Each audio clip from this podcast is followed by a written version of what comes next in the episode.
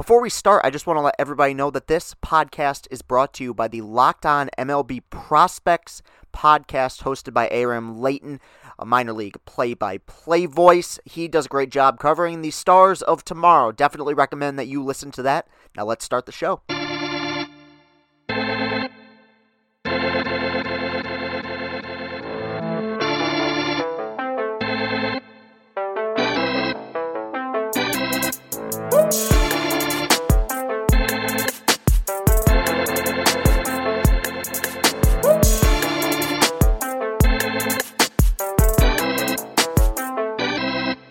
What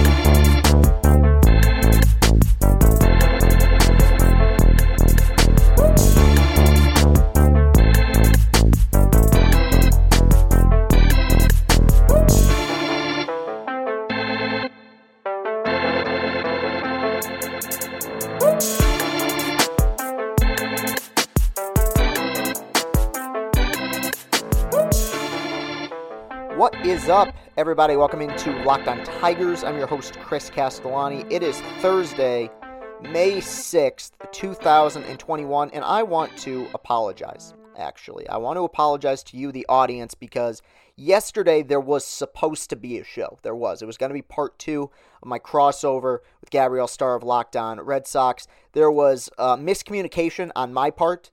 Uh, that led to uh, me not getting a hold of that uh, that second part uh, of the show. I did not have the recording. She did the recording. I wasn't able to get a hold of it in time, and because of that, uh, that we went on w- without a show. Uh, so I apologize for that. That was not my intention. I have taken days off over the last several weeks, and I think going forward, when the Tigers don't play, uh, there's not much to talk about on this podcast. So I think that will continue to happen. But on a day like yesterday, where they did play a game or I'm sorry, on Tuesday, where they did play a game. They also played one yesterday. We're going to talk about that. Uh, I, I, should have a show up. So that was uh, just miscommunication. That was my bad. I apologize.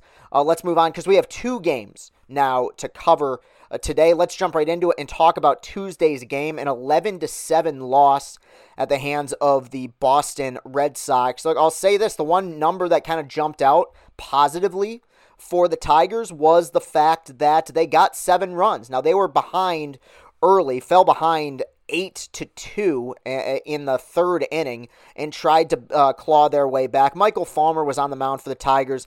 Rough outing, uh, did not help himself out, made a horrific error in the first inning. And, and I, I in my post game, I stated something that I believe to be true, and that's look, the difference between a, a, bad baseball team and a pretty good baseball team is two or three plays a game. Like the like the separation between the Tigers and the Dodgers. I know they're scuffling right now, but Dodgers aren't unbelievably good. Is massive, right? But the Tigers and the Red Sox, and I know the Red Sox are in first place right now, but they have they have problems. They don't have great pitching. The difference between them and a team like that is about two or three plays a game. In the first inning, there was a runner on first. Michael Fulmer had a ball hit right to him. Should have been a, a, double play ball. He threw it into center field. The Red Sox end up scoring four runs that inning, only two of them earned off of Michael Fulmer.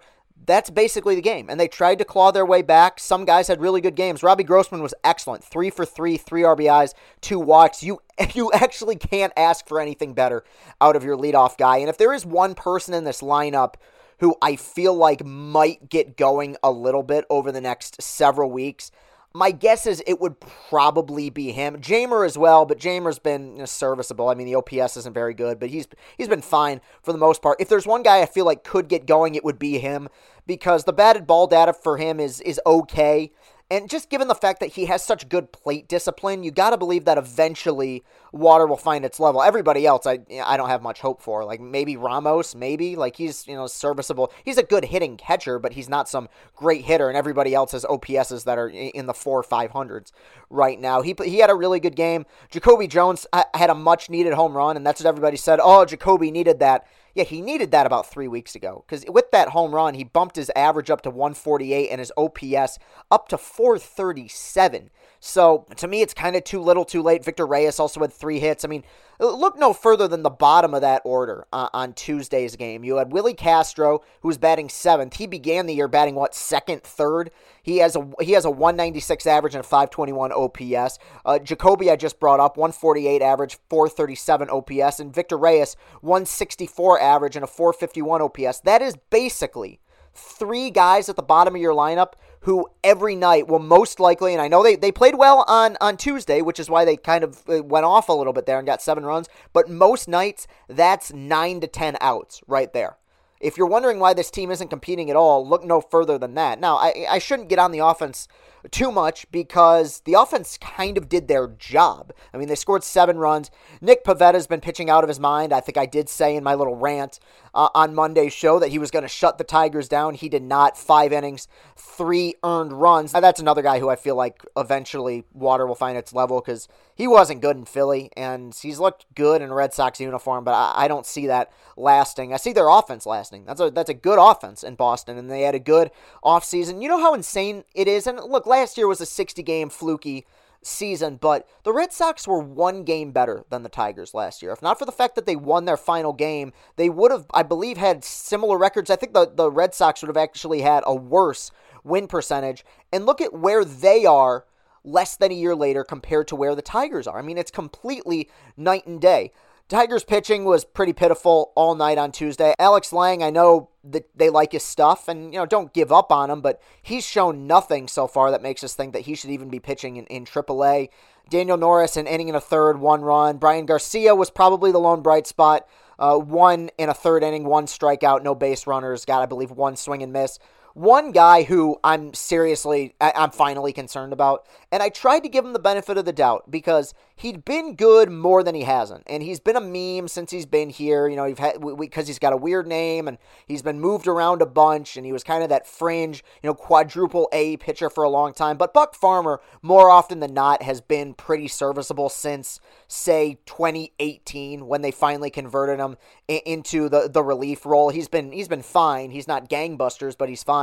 Uh, yeah, it's time to seriously wonder uh, about him. His ERA is now 11.81. Gave up a monster home run in the sixth inning the other night against Boston. I know that he'd been making more of an attempt to work on his slider in spring training, and that's great, but it seems like he's continuing to try to do that in the regular season, and you end up getting popped. I didn't really understand that. Like the issues that Buck Farmers have always, the issues that Buck Farmer has always had is uh, mechanics, inconsistency, inability to repeat his delivery. It's never been stuff, and especially as a reliever, I feel like that fastball changeup combo plays pretty well in the later innings, but he has not been able to find it. He looks really lost right now. You know, I, I don't know how many years they have him left for. I mean, believe it or not, this is, I think, Buck Farmer's eighth year that he's pitched at Comerica Park, maybe even ninth. 2014 was when he made his debut, and they they mishandled him from the beginning. I mean, that was one of the key problems with the Dombrowski era is they did a poor job of handling their farm system. He was a pretty highly touted out of Georgia Tech. I mean, they liked him as a college pitcher, and he went straight from double A to the majors because that was at a time where the farm system was completely barren. They called him up, and I give him credit for salvaging what was a poor situation, or at least a, a poorly managed situation, but right now, uh, he looks bad. Uh, the, the, problem is you don't have anybody else. I mean, Joe Jimenez uh, tried to close a game out in AAA the other night, gave up a solo home run in his first pitch. So this is going to be the bullpen you're going to have for the remainder of the year, as bad as it's been. And, and this is this, this is one part of the team that is surprising to me. I thought the bullpen would be a little better, and I think Soto's been good, and I think that Bryan Garcia is starting to turn a corner. The ERA isn't good, but I like his stuff. I think he'll be okay. We know about his problems missing bats, but I thought Norris would be better. I thought Alexander would be a little bit better. Cisnero is another one. He gave up a home run the other night. His ERA is ugly, but I, I like his stuff, so I, am not going to completely rule him out. But even even him, his ERA six three five. That's not good. I, I knew the offense would be bad. I didn't think they would be as historically awful potentially as they are, but I, I knew they'd be bad and I figured the starting rotation would be spotty. They've actually probably been about as good, maybe a little bit better even than I expected them to be. Mize and, and Skubal uh, haven't been necessarily, though by the time I'm recording this segment, Mize hasn't pitched tonight, so I could change uh, my stance on that. But I thought the bullpen would be serviceable. I remember thinking last year with Garcia and Norris kind of turning a corner, and Alexander and Cisnero and Farmer thinking, okay, they, they might have a little core here. And um, that core is now rotten. The bullpen's been uh, horrible so far this season. And, and, I, even Tuesday's game, I can't get on him a bunch because your starter gave you two thirds of an inning. Like, like that's why you lost. If you can't get a guy who's going to get you out of the first inning, and I know they don't have uh, Fulmer on a long leash or anything like that, but you got to be better. You, you got to be better. I know the command wasn't great, and I know he made that error, but two thirds of an inning, get out of here. All right. Tigers lost 11 to 7. When I come back, we're going to talk about the second game that went down yesterday in Fenway Park against the Red Sox. We'll be right back. The improved Built Bar is even more deliciouser. 18 amazing flavors, 6 new flavors, 12 other original flavors. Bars are covered in 100% chocolate, soft and easy to chew, and Built Bars are healthy. Built Bar is great for the health conscientious guy or girl. You can lose or maintain weight while indulging in a delicious treat. Bars are low calorie, low sugar, high protein, high fiber, great for the keto diet. Go to builtbar.com and use the promo code LOCKED ON, and you'll get $10 off your next order. Use promo code LOCKED ON for $10 off at builtbar.com. This episode is brought to you by 1010, a capsule collection of diamond rings that are responsibly sourced, limited edition designs at fair price points. 1010 is an exclusive collection of 10 creative styles of diamond rings designed by 10 of the most distinctive designers working today, rings sure to bring joy into her life. Using only diamonds responsibly sourced from Botswana. 10 female design masters have each produced a uniquely beautiful ring, ideal for engagement, Mother's Day, or simply a beautiful conversation piece. They're the perfect way to bring light into her life. They're available now through Mother's Day only on BlueNile.com. Just search the words 10 by 10. And we are back for the second segment, and it, a little uh, inside the actor's studio here, a little bit, but behind the curtain. I record these podcasts, or these segments, I'm sorry, uh, several hours apart from each other. For instance, I recorded segment number one several hours before uh, yesterday's game went down, and I'm now recording minutes after game two just ended. And uh, a lot happened. I was on a, a live stream uh, last night with Jared Carrabis of Barstool Sports. Um, uh, are we at a point where I can call him a friend? I mean, we've known each other for several years. I don't know. It, it depends on how you how you define it, but uh, I, I, view him as a friend. And went on there, watched the uh, Tigers uh, Red Sox uh, game, and it turned out to be one of the craziest games of the year. And believe it or not, a Tigers victory. Now we do have to start. It was six to three, by the way, in ten innings, but we do have to start with who was on the mound for Detroit. Casey Mize was great. Casey Mize was awesome. He went six innings. He gave up three hits. He only allowed one earned run, did walk four, and had three strikeouts. Uh, I think what I said in my post game was very true in this instance. It was not a start that you looked at and you went, wow, Mize had everything going tonight. The splitter was just tumbling out of the zone and guys were swinging and missing at it. The fastball was in the upper 90s. It wasn't. We were seeing a lot of 93 mile per hour heaters. I'm sure the spin rate was fine. I believe most of that is a reflection of the wet, kind of muggy conditions uh, at Fenway Park yesterday. So I'm not worried about his velocity or anything like that. The splitter was not particularly effective, but it was it was one of those grinded out starts where every time he needed an out, he got it. And I think that is a result of locating his fastball very effectively. Only got those three strikeouts. To me, a moment that uh, stands out is that sixth inning where he, they had runners on first and second. Boston did with nobody out, and Mize just pitched around it. He just threw some great pitches. No, it wasn't the flashiest start in the world, not a ton of swings and misses, not a ton of strikeouts, but he just battled. He just fought and clawed his way through it. I thought he was he was excellent uh, last night. A, a, very very solid step in the right direction for Casey Mize. He's a major league pitcher. Like he has proven it enough times now. He's had two great starts this season, one other really good start, actually two if you want to include his first outing against Minnesota. This is why, and, and the Locked On Tigers account tweeted this, this is why spring training is such a crapshoot. Because if you would have put a gun to my head and said which guy is going to get off to a hot start this year, and not to say Mize is you know, gangbusters. He's got a 4.41 ERA. But if you would have asked me which guy's going to get off to a better start, Tarik Skubal or Casey Mize, just based on what I saw in spring training, I would have absolutely said Skubal. His stuff looked better. His command was better. He was getting more swings and misses. He appeared to be the more confident pitcher, whereas Mize was on the mound. It seemed like he was overthinking a little bit. I believe AJ might have even said that uh, at points. And yet you get to the regular season, and Mize is a major league pitcher. He's going to take his lumps. He's going to struggle, but I know the stuff is really good. And last night, on a night where it wasn't amazing, he still battled. And Skubal appears to be the one who's a little bit unconfident and, and overthinking. Frustrating from Skubal's standpoint, but a, a, solid step in the right direction for Casey Mize. Thought he was great. Bullpen tried to blow it. Norris gave up a run. Uh, Bryan Garcia blew the save when he gave up that two run shot to JD Martinez. A guy who had a nice game last night was Jacoby Jones, and he homered in the first game of this series as well. Jacoby Jones is one of the strangest Tigers of all time. He's one of the streakiest Tigers of all time. Now, I would say 70% of the time he has not been on, but there's that, that random 30% where you have looked at him and, and just, if you take his highlights, you would say, this is a guy who's going to bat leadoff for a good major league team and given his athleticism and, and defensive prowess, when he wants to be uh, prowess defensively, when he wants to be prowess, when he wants to have prowess uh, defensively, this is a guy with like a 4 5 war kind of ceiling. And he's not, obviously, because he strikes out all the time. And even with the home run last night, his OPS is now up to 471. But he's always been frustrating. But last night, solid form. Easy guy to root for. I've never disliked Jacoby Jones. I've never really disliked anybody uh, on this team, to be honest with you.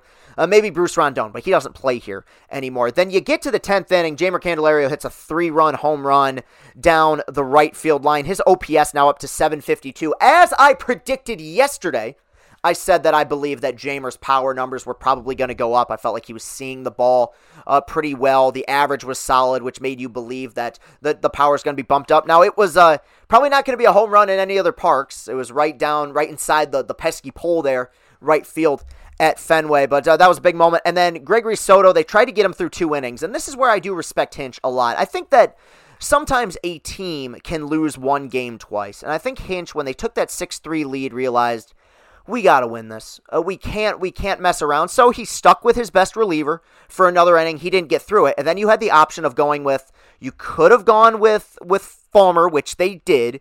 You could have gone with Holland. Uh, Derek Holland, as good as he was in spring training, again, spring training is a crapshoot. Derek Holland uh, does not have it. Derek Holland will be a garbage time guy this year until uh, he gets released or they just let let him end the year on the team. I think they probably like him too much uh, to cut him at any point, but he, he's not the guy in a situation like that. You couldn't use Lange. I guess you could have used Farmer, maybe, but you'd have a tough time explaining why you used a guy with an 11 8 1 ERA in the 10th inning in a high leverage situation. So they went with Fulmer, and he looked really good. Struck out Kike Hernandez for the final out, 96 mile per hour fastball that Hernandez spit on. I think he was probably sitting on an off speed pitch. A good win, a good win, and the, the two games they have played thus far in this series have been substantially better. I think I don't think they called some big team meeting. I don't think AJ Hinch is about that. He knows that these guys are professionals, but I do think that there has been more of a concerted effort to just put together better at bats. I, I feel like they're they're swinging at better pitches. Now they still leave a lot of guys on base and they still strike out all the time. This is still a bad baseball team. I mean, they're nine and twenty two, but last night was a very, very memorable game. And look, Casey Mize starts get me excited. They do. They get me pumped because uh, they believe he's going to be a cornerstone piece here. And given the kind of stuff that he has and the pedigree that he has in, in regards to how highly touted he was coming up through the system, yeah, yeah he might be. So good outing all around. When I come back in segment number three, we're going to preview today's game. Spencer Turnbull on the mound against Nathan Eovaldi, the rubber match of this three game set against the Red Sox. Bet online is the fastest and easiest way to bet on all your sports action. Football might be over, but NBA, college basketball, and NHL are in full swing. Bet online even covers awards, TV shows, and reality TV. Real time, updated odds and props on almost anything you can imagine. Bet online has you covered for all the news, scores, and odds. It's the best way to place your bets, and it's free to sign up. Head to the website or use your mobile device to sign up today and receive your 50% welcome bonus on your first deposit. Bet online your online sportsbook experts. And we're back for the final segment. Little note here from uh, the, the Tigers PR Twitter account. Uh, closing out tonight's game in extra innings, Michael Fulmer became the first pitcher in Tigers history to start one day and earn a save the next. Only in baseball, my friends, only in baseball. So we got one more game here against the Red Sox today, a 110 game in Fenway Park on the mound for the Tigers, you have Spencer Turnbull. Turnbull comes in with a 1 2 record and a 4.50 ERA. This, of course, coming from MLB.com. Turnbull's record doesn't reflect the quality of his pitches, but the struggle to translate that into results. He looked like a sinker baller against the Yankees, inducing 11 groundouts, but the righty walked three batters and hit another over five plus innings. His issue is going to be missing bats. He's got to find a way to miss more bats because the idea of, okay, he was a sinker baller and maybe he struggled a little bit, that's true. But if you're going to be a sinker baller, you can't miss with your command. You can't be walking three batters in a five inning start and expect to have success. On the mound for the Red Sox is a guy who is capable of missing a fair amount of bats, and that is Nathan Eovaldi. He comes in with a 4 and 2 record and a 3.62 ERA for the Red Sox. I believe he was their opening day stata this year. Eovaldi has given the Red Sox exactly what they've needed in the two spot in their rotation last time out. He held the Rangers to one run over six innings. Eovaldi is 2 0 with a 1.89 ERA and three starts against the Tigers, but hasn't faced them since 2015. Look, Nathan Eovaldi's legacy in Boston is pretty set. He was unbelievable in the postseason in 2018 for them. He was phenomenal. He's always had electric stuff, one of the hardest throwing pitchers in the entire sport. Every time I watch him, I say, how is he not better? I think given uh, how nasty his stuff is, given his velocity, I feel like this is a, a, a lineup he could feast on. I hope to be wrong. Hey, you know what? They got one under their belt. How about let's go on a winning streak and make it two and take a series from the first place Red Sox? Hey, what does AJ Hinch say? And thus, what have I said? You know that quote in The Office where Michael writes down Wayne Gretzky and then puts Michael Scott? This is me. We can win tomorrow. AJ Hinch, also Chris Castellani. Let's do it. So that'll do it for today's show. You can follow me on Twitter at Castellani2014. That's at C A S T E L L A N I 2014. You can follow the show on Twitter at Locked On Tigers. While you're at it, go to Apple Podcasts, go to iTunes, leave a written positive five star review of this program. It would be much, much appreciated. I will be back here tomorrow trying to book a big guest for the podcast on Friday to make up for the fact that I had no show yesterday. We will see. Thank you very much, everybody. Have a great rest of your day and go, Tigers. We're covering everything you need to know about the Tigers, but what about the rest of sports? Now, the Locked On Podcast Network has you covered there as well with Locked On Today. It's hosted by the great Peter Bukowski, and it's all the sports news you need every morning in under 20 minutes. Follow the Locked On Today podcast wherever you get your podcasts.